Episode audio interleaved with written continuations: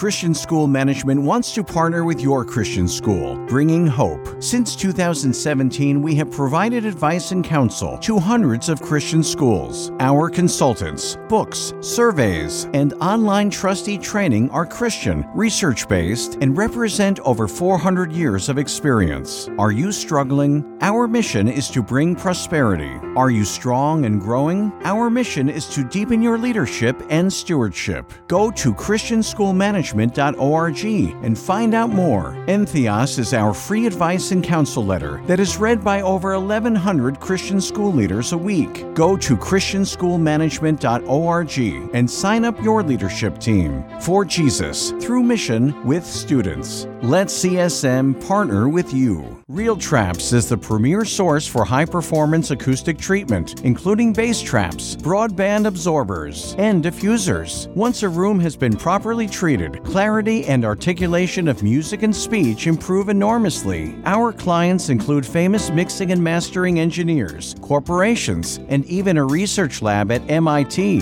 Whether you're a professional recording engineer, audiophile, or home theater owner who wants the best sound possible, upgrade your entire system with acoustic treatment from Real Traps. Visit realtraps.com.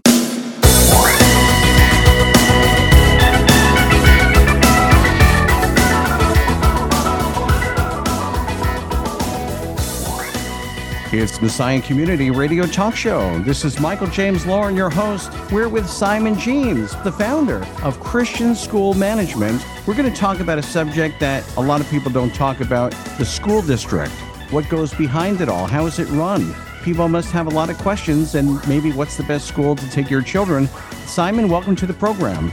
Thanks very much, Michael. It's great to be with you. Happy Christmas. Our sponsors, with over 90 years' experience in developing audio electronics, Beyerdynamic stands for innovative audio products with the highest sound quality and pioneering technology. Two business divisions, consumer and installation, provide tailored solutions for professional and private users. All products are developed in Germany and primarily manufactured by hand, from headphones to microphones and conference and interpretation systems. For more information, please visit north-america.beyerdynamic.com. Real Traps is the premier source for high performance acoustic treatment, including bass traps, broadband absorbers, and diffusers. Once a room has been properly treated, clarity and articulation of music and speech improve enormously. Whether you're a professional recording engineer, audiophile, or home theater owner who wants the best sound possible, upgrade your entire system with acoustic treatment from Real Traps. Visit realtraps.com. You see it all the time. Uh, there's the church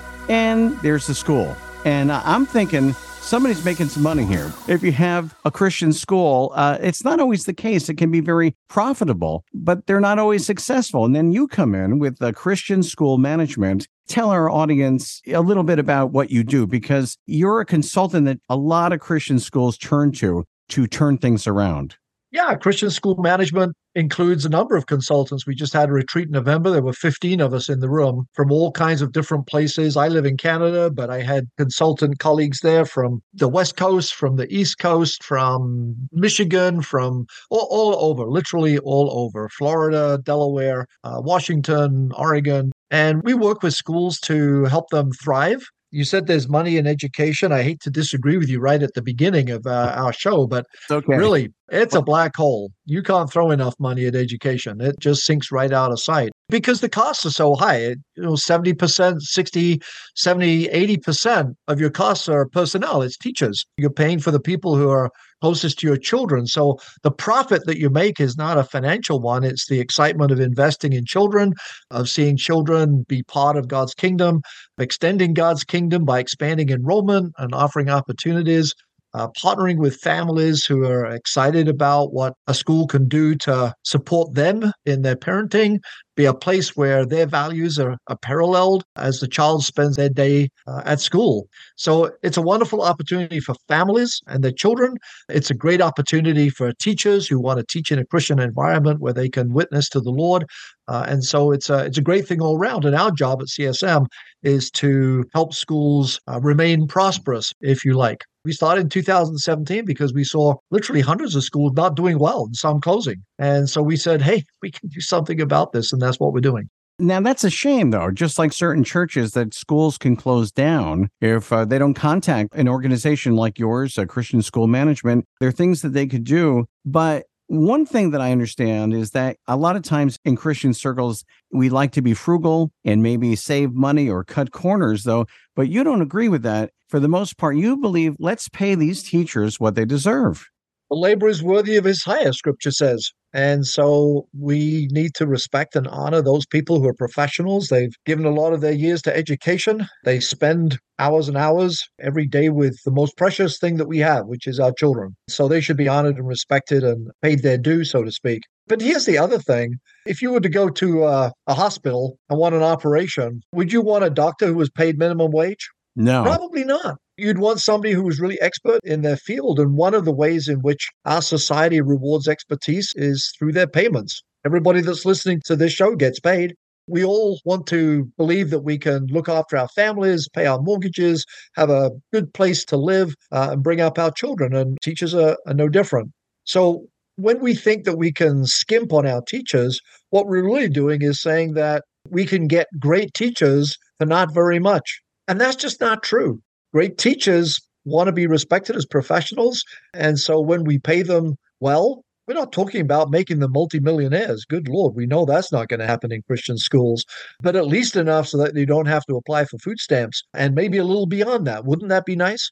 is that the first problem when you talk to you know schools where they don't get that and maybe they just say let simon thank you for your time uh, it was great talking to you you know because a lot of people you know as i've gotten older i realize that it's better to pay more for something of quality and you actually end up paying a lot more if you kind of skimp out on things and so is that a problem do you find that okay this is not a good fit if they can't get that well everybody wants to have their cake and eat it as my grandmother used to say they, mm. they want to have something that's really cheap and then they want something that's fantastic. And the two things don't match. I mean, maybe in potatoes it matches. I, I don't know. I've grown potatoes most of my life and I love potatoes. And you never told me potatoes.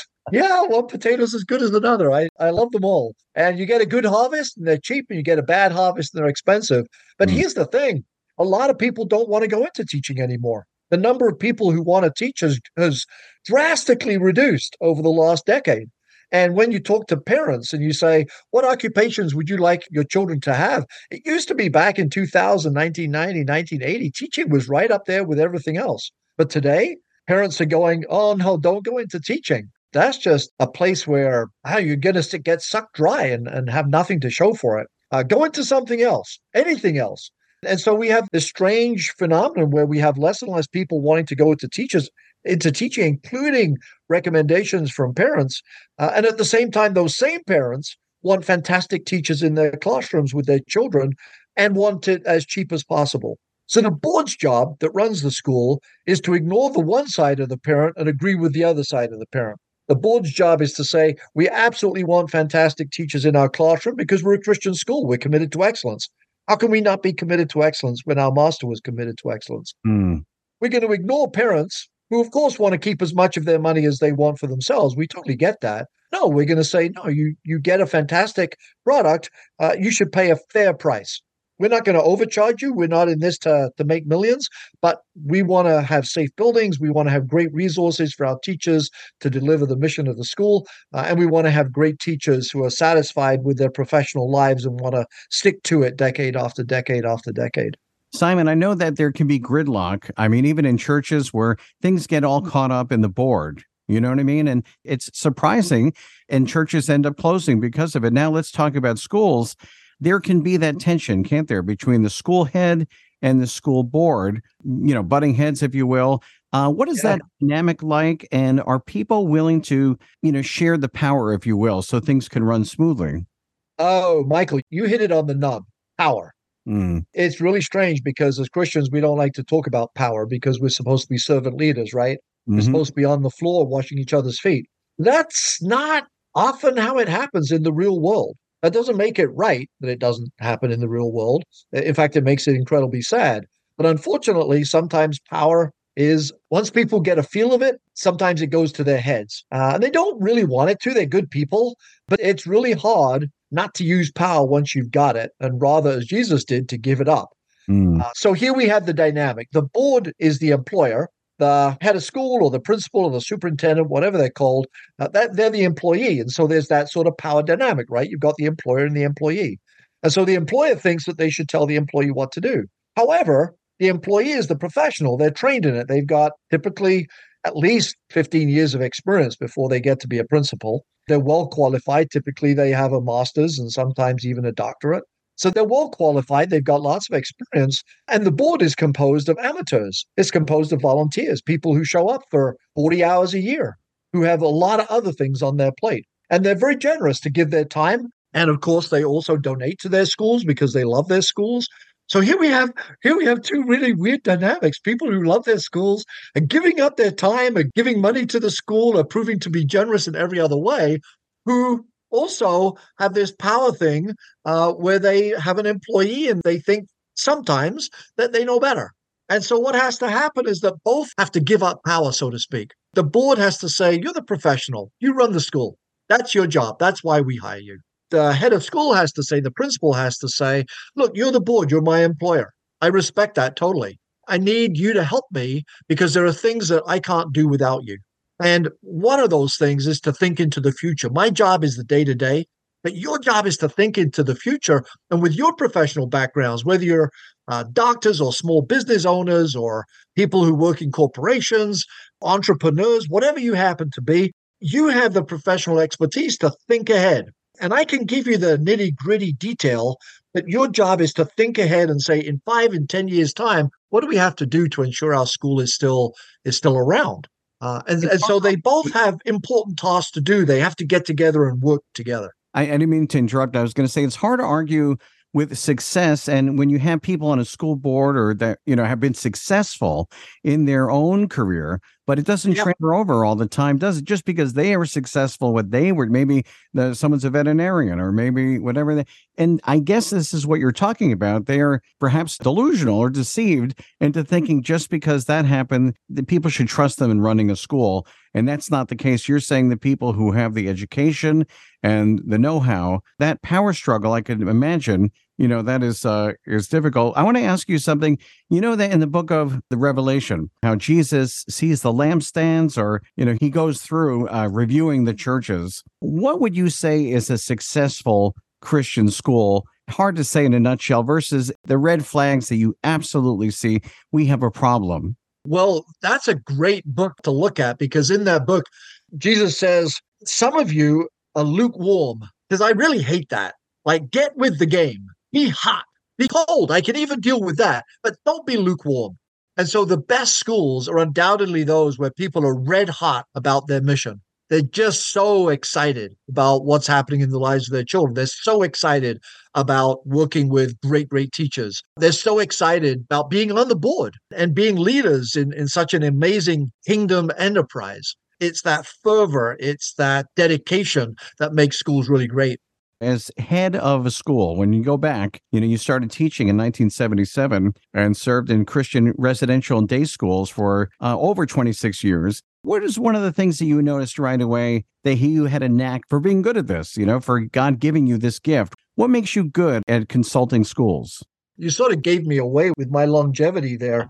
um, I'll tell you this the skills that I had in the 1970s and 1980s wouldn't get me going today the craft of teaching has become so much higher in expertise. The challenges that we face, the kinds of things that kids need from us today requires a far higher level of skill than I had in the 1970s and 80s. I uh, went back to my local Christian school and I said, Hey, look, I still got my teaching certificate. Do you ever need supply teachers? And they said, Oh, yeah. So now I'm doing some supply teaching. And it's so interesting to go into classrooms in 2023 and go, oh, this is the child of today. Some things haven't changed. I mean, we haven't evolved dramatically in 50 years, but other things have changed dramatically around who the family is, the kind of attitudes that parents have, just very, very different.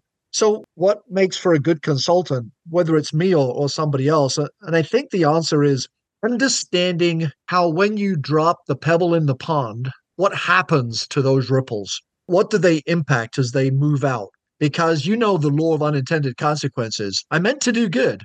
I really did. It's just that it didn't work out that way because I didn't understand that when I dropped the pebble here, it would have a big impact over there. It's sort of like the motorboat that goes down the river at high speed. Hmm. and yeah, we were having a good time. We were safe. We didn't hit anybody. We didn't get in anybody's way. But those big waves crashing against the shore, disrupting nesting birds and disrupting fish habitat had a big impact. You weren't even aware of it. So I think as a as a good consultant, you you have this understanding of how the school works as a, a system and how philanthropy and teaching and parent relations and of course the child at the center of all of that how that all relates together people go to Christian school eh, and come Monday, and a lot of these parents don't understand. We're going to find out more about Christian schools right after this. Simon Jeynes is our very special guest. He has a book too. Well, he has seven of them, but one, The Stewardship of Sacred Time. We're going to come back and talk right after this. Sennheiser has been continuously setting trends in the audio industry. Wherever people care passionately about recording, transmitting, or playing sound, Sennheiser will be there. Artists, disc jockeys, scientists, sound technicians, or demanding music lovers, the Sennheiser name always stands for premium products, headphones, headphones, microphones, and all around audio solutions, the ultimate in sound quality. Sennheiser. AKASO builds high quality, extremely affordable action cameras that enable our customers to capture dynamic moments in life and share their world of difference. In less than nine years, AKASO has become one of the leading action camera brands worldwide, with sales of over a half million units annually. There's a world out there to explore and enjoy while capturing every thrilling experience. AKASO's mission is to to inspire and empower more people to join, enjoy, capture, and share the fun of exciting outdoor sports. Visit akasotech.com. Okay, we're back with Simon Jeynes, and he is the founder of Christian School Management. And we see these Christian schools and, you know, yellow buses everywhere, but we have no idea really what goes into this. Do you find that that, you know, parents they send their kids to school but they don't know what goes on? Well, parents are very, I'm going to use a word that might sound nasty, but it's not intended that way. Parents are very selfish. They see everything through their children. That's fine. Parents love their children. Nobody loves their children like they do. They have a perfect right to do that. Uh, and so when they see the school, largely all they see is what their children do. And that's fine. Well, one thing you hear about, you know, people, they study to be a teacher, okay? They have the best intentions, and maybe they go to some inner city and it becomes a very abusive situation, and they don't last very long because they didn't recognize how difficult it was. Uh, even some pastors go through that with, uh, you know, with people. So, sure. a Christian school, is it really different as far as uh, you know teachers maybe getting some abuse or not getting the support and how do you counter that so isn't it sad that we can talk about schools where children are not supported at home, uh, where teachers are not necessarily supported by their administrators. Isn't that a sad thing to, to think about? And the waste of human talent that God has given us and the way in which we squander it. And I think that's one of the reasons that parents look for a Christian school. And it's one of the reasons that teachers often teach at a Christian school, uh, even though they may not be compensated as well as they might in other areas. The satisfaction of knowing that you're going to walk into a school where everybody's walking in the same direction, everybody's moving to the same beat, so to speak. Uh, you know what the mission of the school is. You know that this is a place where your child is going to be loved. You know it's a place where the Lord is at the center of, of what goes on. Uh, that if something happens, the first thing people are going to do is pray about it. There's still human beings in schools. I, I don't want to paint the picture that a Christian school is somehow this idyll. But at the same time, when the issues that happen everywhere happen in a Christian school, you just know that it's going to be dealt with very, very differently and very, very consistently, and, in a way that allows you to feel confident that your child is going to be safe and nurtured and cared for. And at the same time, it's the kind of place where you find friends too. As parents, we find a lot of our parents uh, have their friend groups at school. When we talk with them, we talk with parents all the time as part of our work as consultants, what they tell us is that, hey, look, this is a place where if I have to run somewhere and, and I'm at a game, for example, uh, I can leave my kid on the sideline with, with somebody else and be completely confident that they'll be good. Or if they go for a sleepover to their friend's house, I can be completely confident that they're not going to show inappropriate movies. You know, that sort of refrain. And I can be completely confident. That's uh, one of the great benefits of being in a Christian school is that you're now part of a community where the Bible is at the center of the community's life and love of the Lord is is central to what's going on. Driving, of course, an excellent education. Simon, I was just going to ask you that uh, just now. Uh, as far as would you say that a Christian school, when people consider it, you know, parents, is it a better education? Is it better than a public or private school? Or, you know, is it subjective? Uh, how do you measure that? Uh, are people surprised at maybe how much better it is, or is it not as good? I think there are two answers to that. And, and firstly, I want to make sure that nobody who's listening in thinks that we're opposed to public schools. It's just that in a public school, you you can't talk about your faith. Right. It's just not permitted. Uh, but there are many, many really fine public schools, and there are thousands of fantastic teachers who are trying to do their best. Uh, sometimes in very difficult circumstances in, in public schools. So we should we should be praying for them as well, just as much as we pray for our children in our Christian schools. But I think that the two points I want to make is that uh, parents have become far more discerning and far more demanding. And so in the 20th century, they really wanted a place that was safe and where the faith was taught. And I'm not saying they didn't worry about the education at all, but it was much less of a consideration. Today, parents are coming to our schools and they're saying, not only do I want the faith, but I also want a fantastic Christian education. And so Christian schools have had to up their game. And I think by and large, uh, they're much better than they were 20 years ago. One thing when I went to seminary, long time ago, but when I went to seminary, uh, one of the things in church administration, they said, if you're a new pastor, the first thing you should do is change the bylaws. And, you know, these students, they look like deer in the headlights because, you know, they didn't know how to take that on or look at such a task as changing the bylaws. So I ask you, as far as a Christian school, what are the things that they need to do almost immediately to see changes made so things start running smoothly for them? So the first thing is that the school leadership whether it's a small school that just has a principal and a receptionist, or a bigger school that has a full leadership team. And, and we work with schools. I think the smallest school that we've worked with uh, over the seven years we've been we've been running uh, had 67 students. Uh, and the largest school had over 2,300 students. We currently work with startups because we're dedicated to the renewal of the Christian school movement. So we're working with schools that haven't even started yet. But irrespective whether you're a startup whether you're a small school, medium size, or, or very big school. We work with a couple of schools that have multiple campuses. The, the first thing is that you need to know what you want to do. It sounds so obvious, but strangely enough, it, it doesn't seem as obvious as it maybe it should be. So, what's the plan? Do you have a plan? That's number one. And does it look beyond in front of your nose? In other words, are you looking at the stone and the ripple? So that's number one. The, the second thing is, are you priced correctly? And by priced correctly, I don't mean whether you're cheap or expensive. As soon as you charge tuition, you're expensive to a lot of people. But are you priced in such a way that you can pay your teachers properly, that you can deliver the mission with excellence, and that you can provide an effective educational environment that's safe? So that's the second thing. And then the third thing is are you fanatical about enrollment?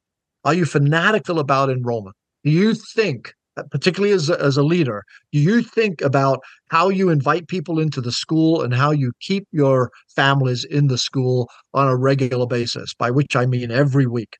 So, those three things do you have a plan? Are you priced correctly? And are you really interested in having kids at your school? Are you fanatical about enrollment? You know, in some way, you're like a Christian mechanic uh when you you can, you can see the tinkerings things that are happening in the school and you could know right away you know, just like a car, if it runs smoothly, or you can see there's a problem under the hood.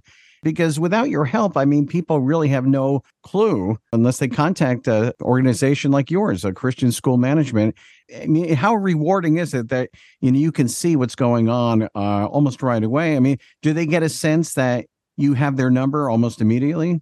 So the reward is in the outcome. I mean, everything's based on results, right? And we come in and we're consultants. So at the end of the week or at the end of the three months of consultation or whatever it happens to be, maybe we're doing executive coaching, whatever it happens to be, at the end, we we disappear and then they have to execute.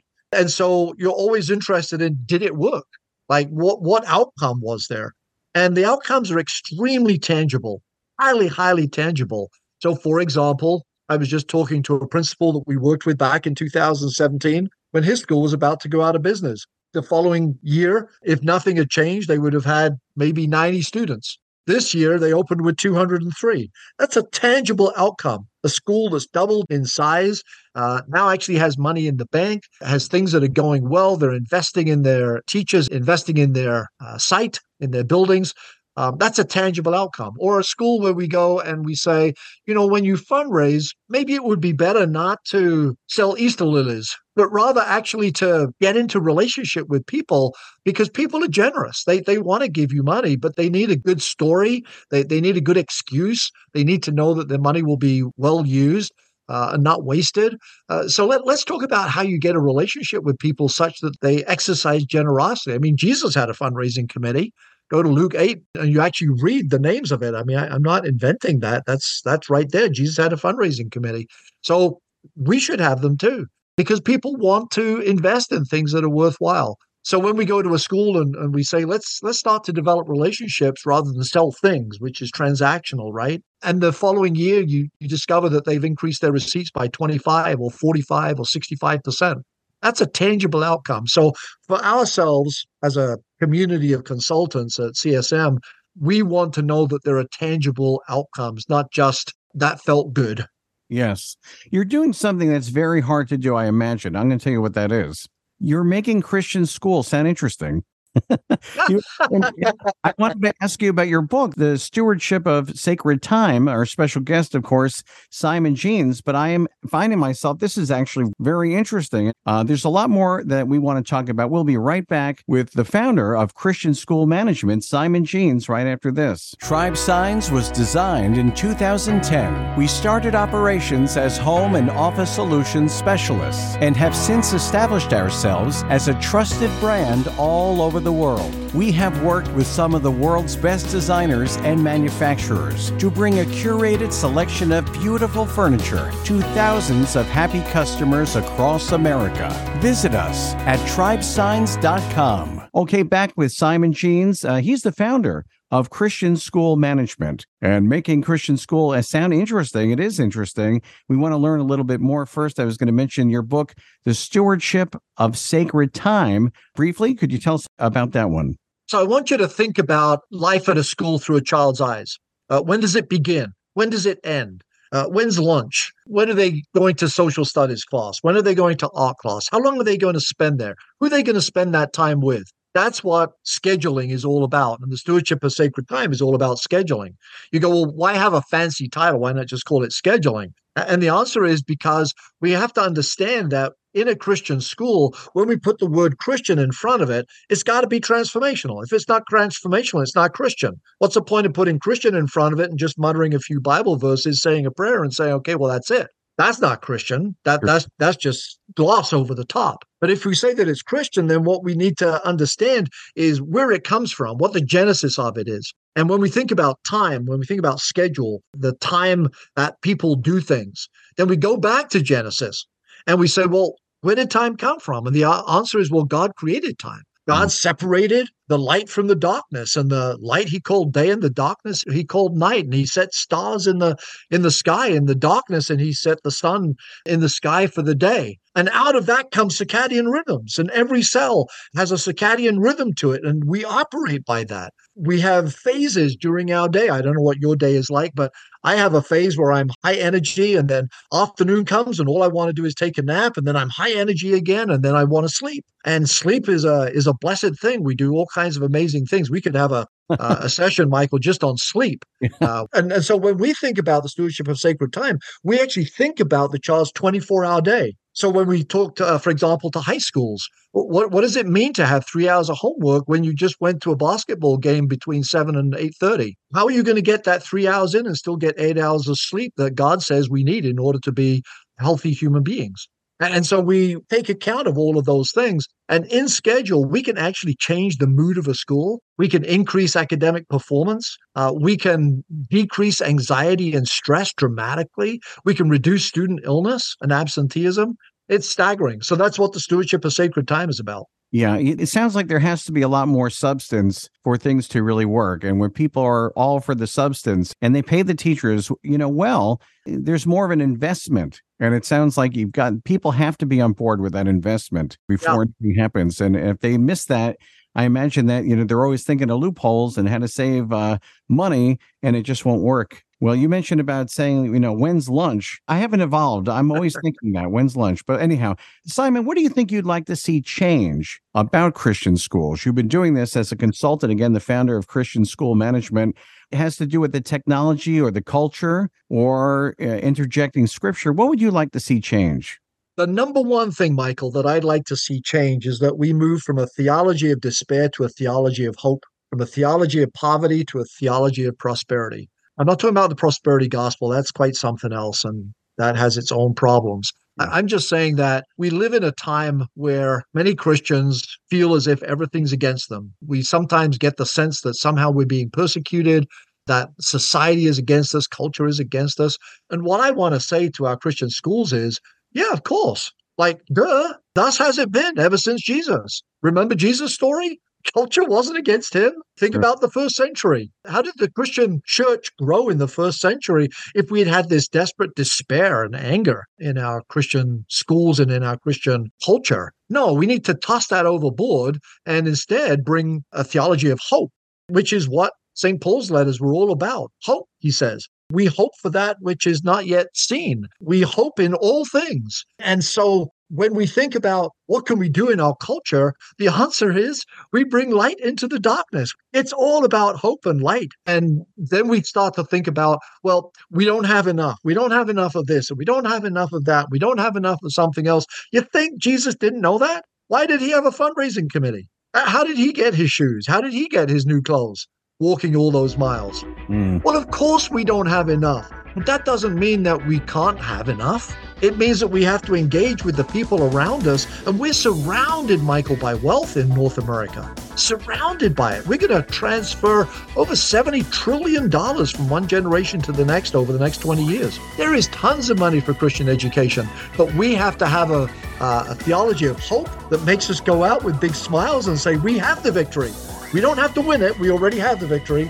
And we can have the best that education can give to our children because there are people who are generous and want to support it. Amen. Simon Jeynes, the founder of Christian School Management. Go get his books too. Check it out on Amazon. Uh, his book, we've been talking about the stewardship of sacred time. Uh, thank you so much for everything you do and for being on the program. It's been a delight, Michael. Thank you so much. Our sponsors, with over 90 years' experience in developing audio electronics, Beyerdynamic stands for innovative audio products with the highest sound quality and pioneering technology. Two business divisions, consumer and installation, provide tailored solutions for professional and private users. All products are developed in Germany and primarily manufactured by hand, from headphones to microphones and conference and interpretation systems. For more information, please visit north america.beyerdynamic.com. Real Traps is the premier source for high performance acoustic treatment, including bass traps, broadband absorbers, and diffusers. Once a room has been properly treated, clarity and articulation of music and speech improve enormously. Whether you're a professional recording engineer, audiophile, or home theater owner who wants the best sound possible, upgrade your entire system with acoustic treatment from Real Traps. Visit realtraps.com.